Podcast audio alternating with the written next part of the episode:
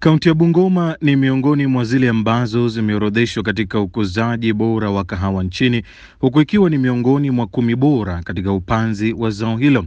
Kaunti ya Bungoma pia imejizatiti katika juhudi za kustawisha mazingira na kukabiliana na mabadiliko ya anga kwa kuhimiza wakulima kutekeleza mbinu bora katika kilimo chao. Mwanahabari wetu Marion Mwange amefuatilia taarifa hiyo na sasa anatujuza katika makala haya.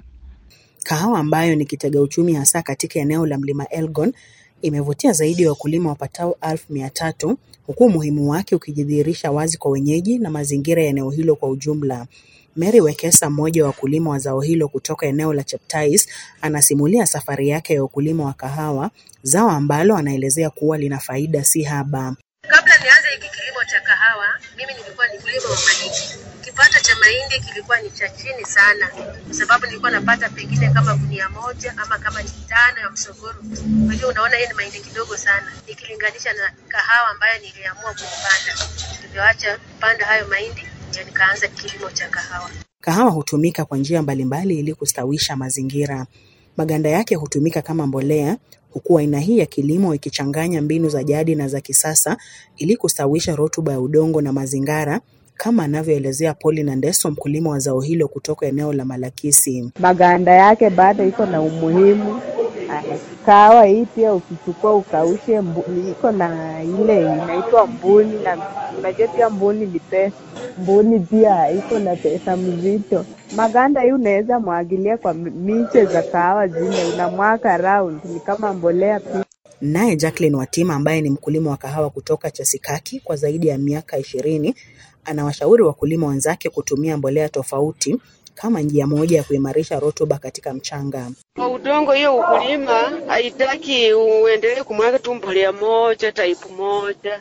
Unaona, wakipea kila mkulima ng'ombe hata moja moja hivi, alafu hiyo manini mbolea yenye itatoka kwa, ng'ombe inaitwa kautange hiyo, tena ni smart sana, inafanya vizuri kwa kahawa sana. Utakuwa unaongeza hiyo na ingine NPK hizi na kahawa itawe Akitoa wito kwa serikali ya kaunti ya Bungoma kuwasaidia wakulima kupata mifugo haswa ng'ombe watakaotoa mbolea asili ambayo ni bora zaidi kwa mbolea mboji. Jackson Chebusi, mtaalamu wa zao la kahawa na ambaye pia ni mwenyekiti wa wakulima kule Mlima Elgon, anawashauri wakulima kupanda kahawa pamoja na mimea mingine kama njia ya kukinga zao hilo kutokana na jua, hasa katika maeneo yaliyo na joto na kuongezea rutuba kwa udongo. Tuna advise mkulima akipanda apan- apandie ndani miti, na hii miti inatakana iwe skada na species zenye zimekuwa advised ni sana sana kuruberia. Hiyo inasaidia upande wa nini, area za choto mingi. Anashauri wakulima vilevile kuwa makini kutumia mbinu bora wanapopanda kahawa katika maeneo ya miteremko ili kuzuia mmomonyoko wa udongo. Alafu tena kuna mashamba yenye iko kwa slope, tuna advise wakulima wakipanda kahawa waruhusiwe tena kupalilia hapo, kwa maana wakipalilia watakuwa wako wanaleta leta mmonyoko ya udongo. Kahawa ikipandwa mahala pale, wanaifanyia tu mambo ya, ya herbicide spraying ya kuua msitu na ita, itakaa kama forest. Ikikaa stahiliyo tena itasaidia moisture ya shamba haiwezi ikaharibiwa, ama waje tuseme rutuba ya shamba haiwezi ikaharibiwa. Ombi lake kwa serikali ya kaunti na ile ya kitaifa likiwa ni hili. County government wange inatusaidia mambo ya seedlings, lakini haijatosheleza. Ndio tunaomba county government it, it, itupatie seedlings za kutosha.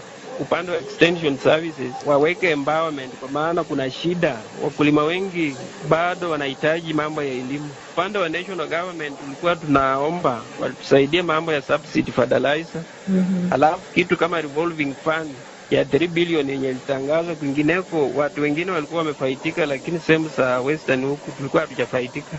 Wakulima wa kisasa wanahimizwa na wataalamu kuzingatia kilimo ambacho kinatilia maanani mabadiliko ya hali ya anga na uhifadhi wa mazingira. Katika hali hii, wanahimizwa kuendeleza kilimo kwa ustadi, mchanganyiko wa mazao na mifugo, kubadilisha mazao kwa misimu bila kuzingatia zao moja tu ili kuongeza rutuba kwa udongo na kukuza miti. Wakulima wa kahawa katika eneo la Mlima Elgon wamekumbatia aina hii ya kilimo. Nimekuwa wako mwandalizi na msimulizi wa makala haya kutoka kaunti ya Bungoma, Marion Mwange. Asante sana mwanahabari wetu Marion Mwangie kwa makala hayo.